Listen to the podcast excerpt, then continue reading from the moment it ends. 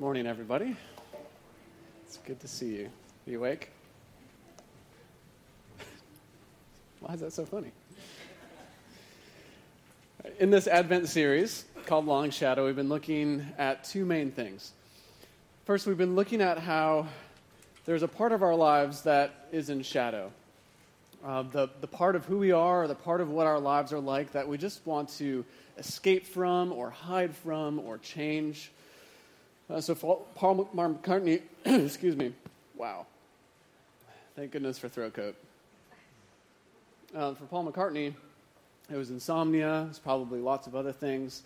And for you, I'm sure it's combination maybe of dozens of things. Your, your life circumstance, uh, relational difficulties you might be having, a particular event that continues to, to bear weight on your present, um, unfulfilled hopes, personality traits, regrets, you name it. These things that combine to create what we call the long shadow, the shadow side of our lives. But second, we've been exploring how God arrives to deal with the long shadow and how people's reaction to God's arrival are all over the map. And that's because when God arrives, and as we've, we've been seeing through the lens of several biblical stories, God doesn't always arrive in the way or in the times that we might expect. And so people don't always react in the way that we might expect. For example, when God arrived to deal with the long shadow cast by Adam and Eve's disobedience, they hid because they were ashamed and they were afraid of what God was going to do when God arrived to tell Abraham and Sarah that they're going to have a son, they laughed because they struggled to believe God's promises, especially as the years crawled by and they remained unfulfilled. So today, I want to focus on the story of Jacob, the grandson of Abraham and Sarah, as the story is told in Genesis, the first book in the Bible. Now, last week I built off of Frederick Buechner's description of Abraham as a schlemazel, as somebody who goes through life getting soup spilled on him. And that actually ran in the family. This is a family trait of Abraham and Sarah, and then people descended from them. They were schlemazzles. Uh, because Abraham's son Isaac, he endured, first of all, this horrific experience of his father attempting to kill him. And he eventually married this, this wonderful woman named Rebecca. But they too experienced infertility, just like Abraham and Sarah experienced infertility. But God finally answered their prayer and gave them twin boys, Jacob and Esau. The younger one then deceived Isaac and stole the blessing that was reserved for his brother. And that thieving son was Jacob. Now, as a result of deceiving his father and deceiving Esau, uh, Jacob and Esau didn't have a great relationship. That's an understatement. Esau wanted to kill Jacob. And so Jacob had to run away. He ran away to his uncle's house, Laban. And when he arrived at Laban's house, he discovered Laban has beautiful daughters. He wanted to marry one named Rachel. So Laban said, All right, you can work for me for seven years, and after those seven years, you can marry Rachel.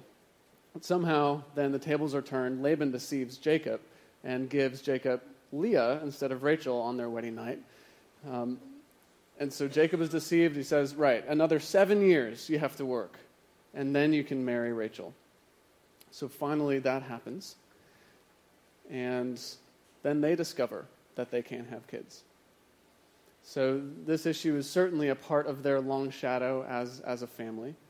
And their struggle to see God's promise realized is just all part of why Jacob, too, feels like a schlemazel and eventually he passes on that wonderful trait to his 12 sons, which many of them struggle with similar issues, this schlemattleitis, I guess, that runs in the family. So that's one thing that runs in the family. The other thing that runs in the family, though, are these unique, transformative experiences with God. So just like Abraham and just like Isaac, God chose Jacob to deliver his promise to make a great people that would bless the whole world. It was Jacob. But you know, after reading Abraham's story and Isaac's story, the kinds of questions we should be asking when we approach Jacob's story are ones like how's he going to respond to God's arrival? And so far, people haven't responded very well. So is he going to hide? Is he going to laugh? Is he, going, is he going to reject God? Is he at all going to be receptive to what God is going to do or what God is going to say? I want to pick up the story then in Genesis 32. This is the part in the story where Jacob is about to be uh, about to meet with his brother Esau after 20 years of not seeing him. Now, for all Jacob knows, Esau still wants to kill him. So, this is not, he's not looking forward to this meeting. He's, he's very afraid what's going to happen. Jacob wants to make peace, but for all he knows, Esau still wants to seek revenge. So that's where we are in Genesis 32. And in verse 22, this is just the night before that happens, we read that Jacob's family and all of his livestock and all of his possessions, they cross over the river Jabbok. But for whatever reason, Jacob decides to stay on the opposite shore for the night. Uh, maybe because it's a big day coming up. He's going to meet his brother after two decades of, of not seeing him. So maybe he just wanted that time alone to reflect, to prepare for that. Whatever reason, Jacob's family's on that side of the river and he's alone on the other side. And he settles down for a good night's sleep. Now, instead of reading what happens next straight from the Bible, I want to read a section from Frederick Buechner's novel, Son of Laughter. It's a novel based on Jacob's life. And I want to do that. We'll have the, the text kind of unfold here on the screen as I go through. But I want to do that because I think this helps us get, imagine the details of the story, imagine the, the grit and the emotion and, and everything that's going on. So I'll be reading uh, right where Genesis 32 uh, takes us, but from Son of Laughter. Out of the dark, someone leaped at me with such force that it knocked me onto my back. It was a man. I Couldn't see his face. His naked shoulder was pressed so hard against my jaw, I thought he would break it. His flesh was chill and wet as the river. He was the God of the river. My bulls had trampled him. My flocks had fouled him. He would not let me cross without a battle. I got my elbow into the pit of his throat and forced him off. I threw him over onto his back. His breath was hot in my face as I straddled him. My breath came in gasps. Quick as a serpent, he twisted loose, and I was caught between his thighs. The grip was so tight I couldn't move. He had both hands pressed to my cheek. He was pushing my face into the mud, grunting with the effort. Then he got me on my belly with his knee in the small of my back, and he was tugging my head up toward him. He was breaking my neck. He was not the God of the river, he was Esau. I had slain all, he had slain all my sons. He had forded the river to slay me. Just as my neck was about to snap, I butted my head upward with the last of my strength and caught him square. For an instant, his grip loosened and I was free. Over and over, we rolled together in the reeds at the water's edge. We struggled in each other's arms. I knew they were not Esau's arms. It was not Esau. I did not know who it was. I didn't know who I was. I knew only my terror and that it was dark as death. I knew only that what the stranger wanted was my life. For the rest of the night, we battled in the reeds with the Jabbok roaring down through the gorge above us. Each time I thought I was lost, I escaped somehow. There were moments when I seemed to be prevailing. It was as if he was letting me prevail. Then he was at me again with new fury. But he did not prevail. For hours it went on that way. Our bodies were slippery with mud. We were panting like beasts. We could not see each other.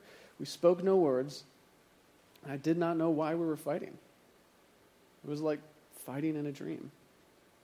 He outweighed me, he outwrestled me, but he did not overpower me. He did not overpower me until the moment came to overpower me. When the moment came, I knew that he could have made it come whenever he wanted. I knew that all through the night he had been waiting for that moment. He had his knee under my hip. The rest of his weight was on top of my hip. Then the moment came, he gave a fierce downward thrust. I felt a fierce pain.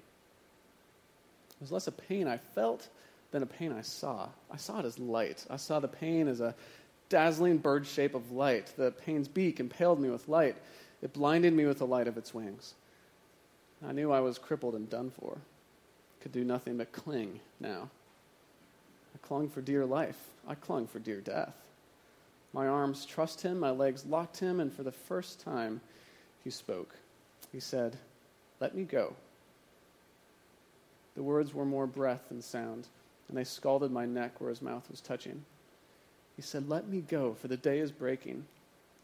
Only then did I see it, the first faint shudder of light behind the farthest hills. I said, I will not let you go. I would not let him go for fear that the day would take him as the dark had given him. It was my life I clung to. My enemy was my life. My life was my enemy.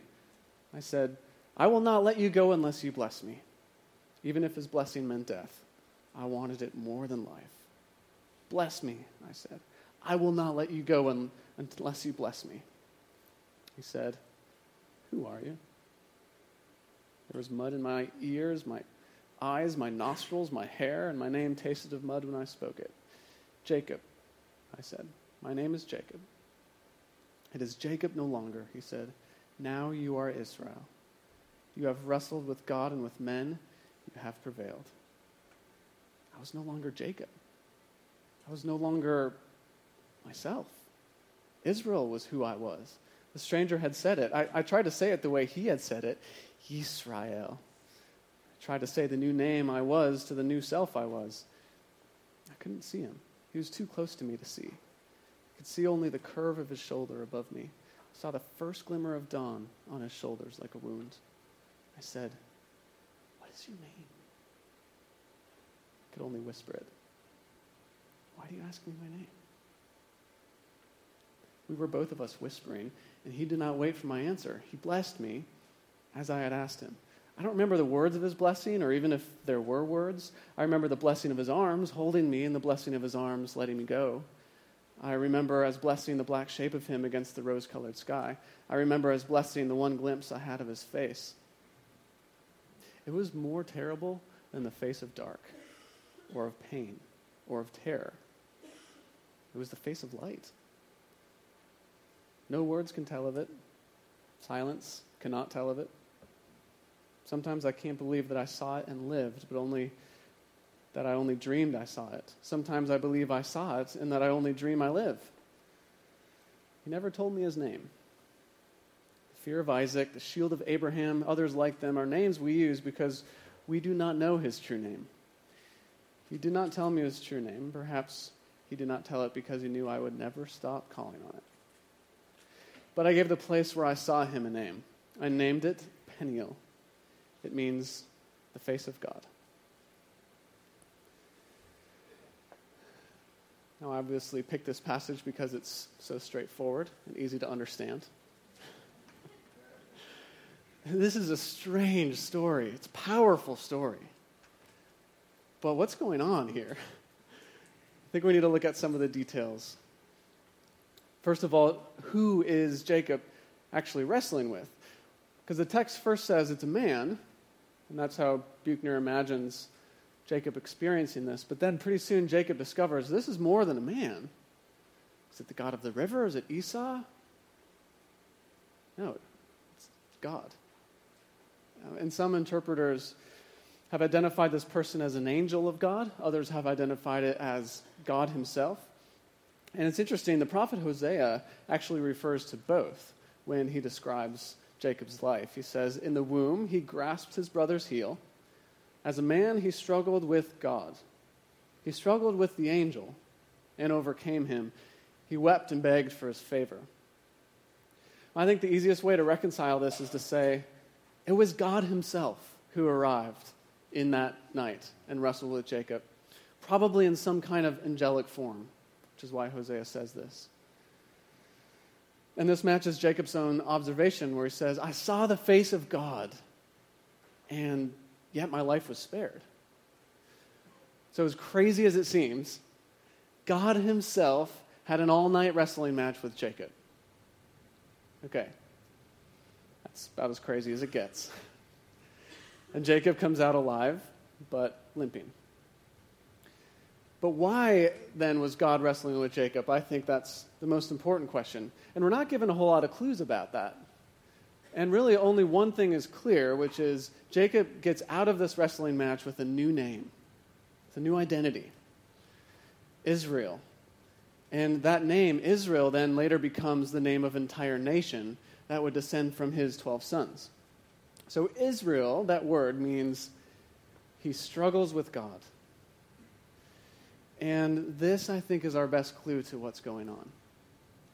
that God is arriving here at the scene in order to give Jacob a new name and a new identity as one who struggles with God. And to help Jacob remember that new identity, God dislocates his hip. That seems pretty harsh, though, doesn't it? It seems that's a little unnecessary. Because Jacob is saying, I'm not going to let you go unless you bless me. And God responds, Okay, I'll bless you. I'm going to give you the new identity, one who struggles with me. And you wouldn't expect Jacob to respond, Oh, awesome. Thanks, God. That is a wow. But that's kind of how he does respond. He, he's amazed, actually. He's amazed that he wrestled with God and survived. That's his reflection on what just happened. And you can kind of imagine him limping into camp the next morning and his wife seeing him being like, You look horrible. What in the world happened to you? And him sharing the story, saying, You wouldn't believe it. God wrestled with me all night. He dislocated my hip. I'm a new man. I mean, that, that's how he's responding to, to this, this event. And here's why I think that strikes us as strange. I think it strikes us as strange because we assume that when God arrives, he's going to get rid of our struggles. It's a pretty common assumption that God's going to fix things, that God's going to get rid of that long shadow, make it disappear. When God arrives, I should feel less like a schlemazel than I did before. But Jacob's story turns that assumption on its head. Because God's arrival here doesn't mean that Jacob's struggle disappears, but it completely changes. So his, his struggle is now one who struggles with God instead of one who struggles without God. And it's exactly the same for us. So, like Jacob, God has invited you into a real relationship with Him where you get to struggle with Him, where you get to hold on to Him for dear life, where you can beg God to, to bless you and hear your prayers, um, only to realize, having been invited into that kind of a relationship, that the blessing begins with the very fact that you get to struggle with God. Instead of struggling against Him or struggling without Him? Let me ask you this Would you rather go through life as someone who struggles with God or as, as someone who struggles without God?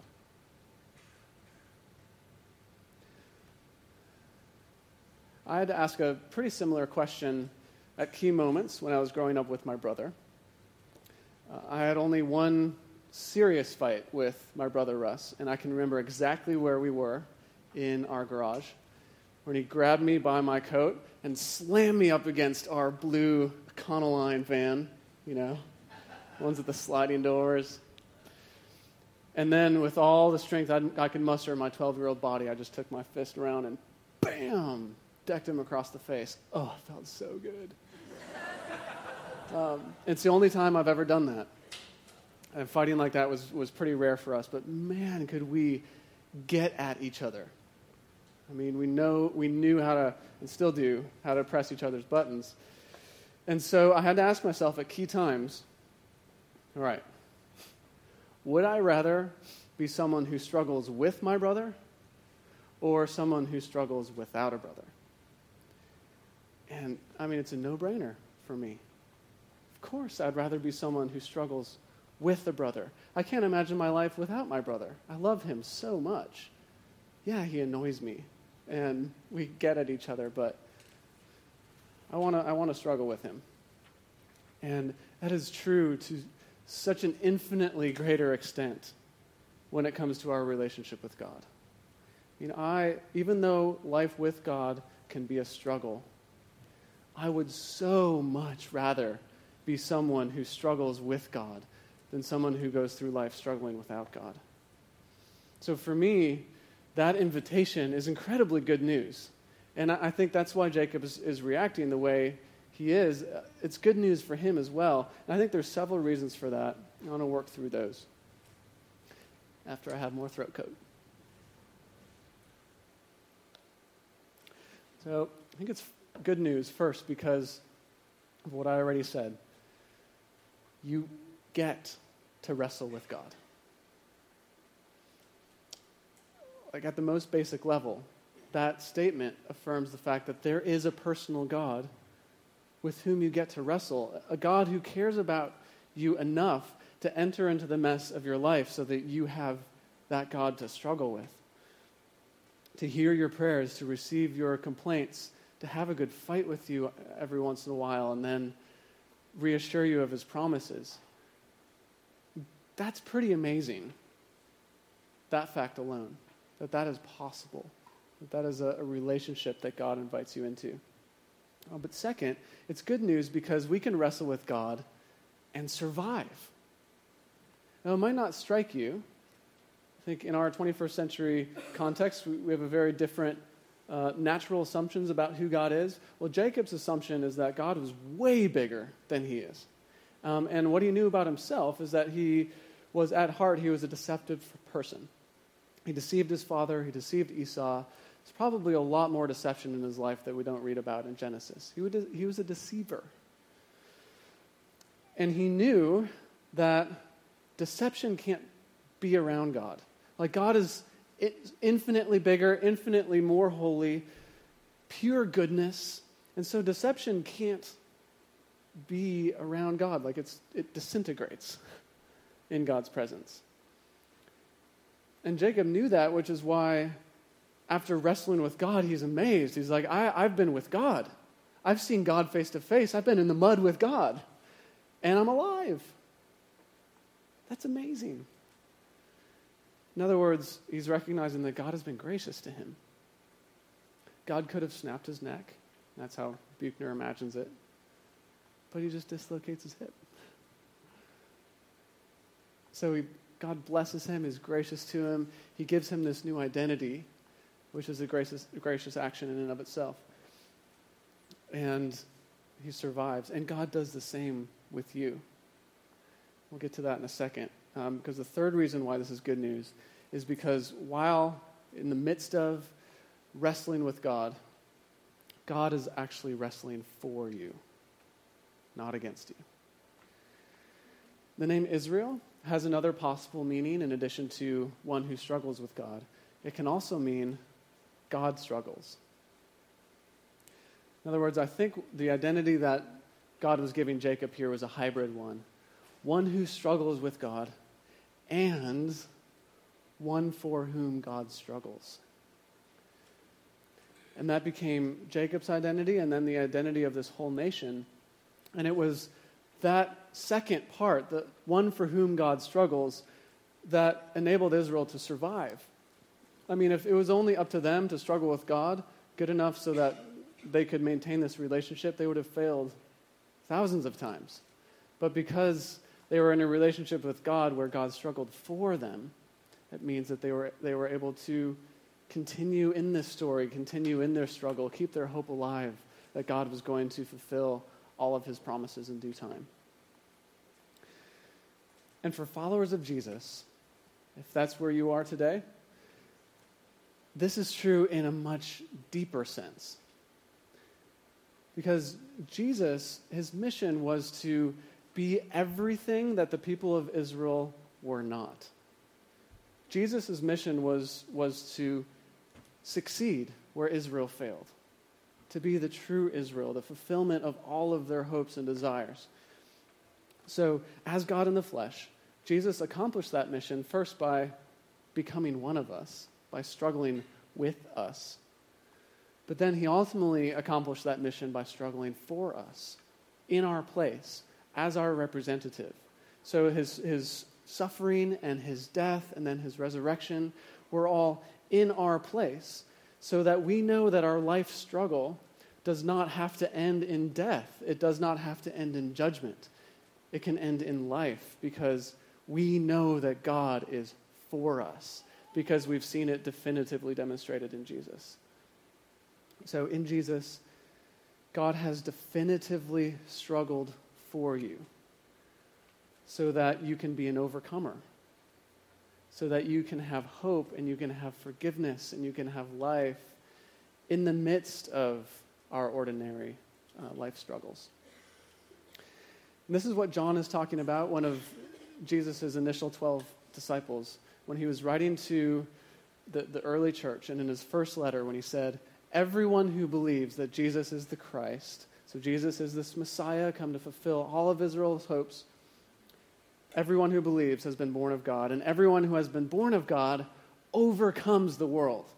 Now, this doesn't mean that suddenly our struggles disappear. That's not what it means to be an overcomer in Jesus. But it means that now, in the midst of our struggle, we can approach God in confidence, we can talk to God, we, we can have hope because of the forgiveness and the definitive hope that we have in Jesus. That's what it means to be an overcomer. So we can know that whatever your struggle looks like right now, or what it will look like, um, whatever suffering you have, are, or will endure, because of Jesus, you can know with confidence that God is with you and that God is for you in the midst of all of that. And just a fourth and final reason that I think all of this is good news is because in that wrestling with God, in that, in that struggling, we become more like God. And that's what happened with Jacob. When Jacob wrestled with God, even though it hurt, even though it left him with that limp, Jacob came out of that wrestling match more convinced that God is for him, uh, more convinced that God had something good in store for him because he gave him a new identity, he gave him hope. And this had a huge impact on Jacob's life. Um, if you look at how the story continues in Genesis 33, Jacob gets to that moment where he's, he's going to meet Esau in the field. This is going to happen. And he doesn't, anything can happen really, but Esau does this unexpected thing. Um, Jacob had sent uh, in front of him all of this livestock, all of these gifts to Esau, hoping to, to soften their meeting. And so when, when Esau meets Jacob, he embraces him and he weeps with his brother and they kiss each other. And, and in an instant, it's like their relationship is restored. But it wasn't because of the gifts that Jacob sent ahead, because after that, and Esau sees all this livestock and gifts that Jacob wants to give, he's like, What's all this? What's the meaning of all this stuff? And you can imagine Jacob has lived his life by deceiving people, doing something to get a certain result for himself. You can imagine his, his surprise. And Jacob the deceiver would have been, Oh, you don't, you don't want those? Okay, I'll take my livestock back. I'll take these gifts back. No, it's like all of a sudden he realizes it doesn't matter what I get out of this. I want to be generous. I want to be good to you. Because he says to Esau, If I have found favor in your eyes, accept this gift from me. For to see your face is like seeing the face of God. Now that you have received me favorably, please accept the present that was brought to you, for God has been gracious to me, and I have all that I need. In other words, I think that encounter with God has changed Jacob from Jacob the deceiver to Jacob the giver. He doesn't need to use his stuff anymore to deceive people and to get what he wants. Um, he can now freely give because God has been gracious to me and I have all that I need. I want to show you the same kind of generosity I've experienced, in other words. And that's what, that's what happens when you encounter God. That's what happens when God invites you into a real relationship with Him and you begin to, to wrestle with Him and do life in relationship with God. You can't be the same. God begins to change you, change you into someone who's more humble because you get to wrestle with God, change you into someone who's more gracious because God has wrestled for you. He has been gracious to you change you into someone who's more grateful. So you might be limping, you know, you might still be in the midst of struggles, but I think this, this good news that we've been talking about enables us to say, man, it's good to be alive. It's good to be alive in relationship with God as someone who struggles with God instead of someone who struggles without God. And it's good to be alive as someone for whom God struggles. So, Paul McCartney uh, sings that when you find yourself in times of trouble, the way of wisdom is to let it be. I think there's some truth in that. Um, next week, actually, we're going to explore Mary's story. That, that was a part of her story, of letting it be. But that has to go along with not letting God go. Whatever you want to let be, it always has to be combined with not letting God go, of wrestling with Him, of clinging to Him, of fighting for that, that relationship. And that is the way of Jesus, the, that He's invited us to follow this robust way of, of bringing everything we are to God, of, of interacting with Him in this, in this real relationship, of wrestling with God, but also resting in God as the one for whom God has struggled. So, this Advent season, it's about God arriving. It's about our expectation of what will happen when God arrives. Well, we've seen that when God arrives, He's not going to take away our struggles. We're not necessarily going to become more prosperous or better off. But when God arrives, He will be with you, and He is with you in the midst of those struggles. And He's not only with you, but He's for you. And not only that, He gives you a promise that He's going to arrive one day to complete it all, to make all things new, as the ultimate hope of God with us and for us. So please pray with me.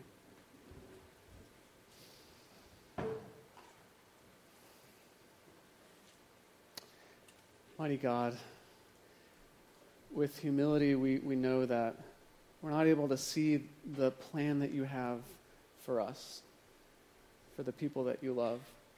Uh, but in faith, we, we can see Jesus and we can see Jacob.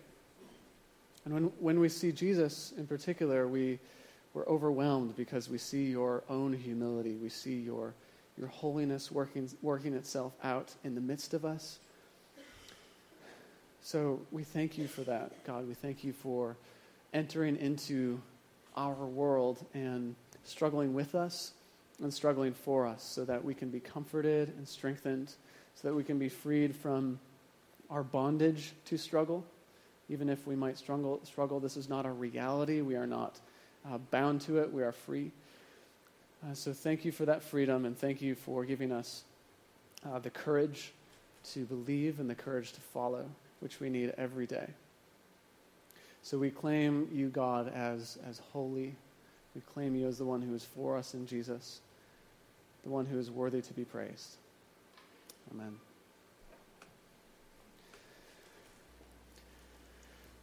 So remember as you leave that because of Jesus, you can be someone for whom God struggles. And that is what makes all of the other struggle possible and the struggling with God, with the hope that He gives, possible. So I think Hebrews 4 captures that beautifully. I'd love you to stand with me. I'm going to use this as our benediction. So receive this benediction from Hebrews 4 14 to 16. Now that we know what, what we have, Jesus, this high priest with ready access to God, let's not let it slip through our fingers we don't have a high priest who is out of touch with our reality. He's been through weakness and testing, experienced it all, all but the sin. So let's walk right up to him and get what he is so ready to give. Take the mercy and accept the help. Go in grace.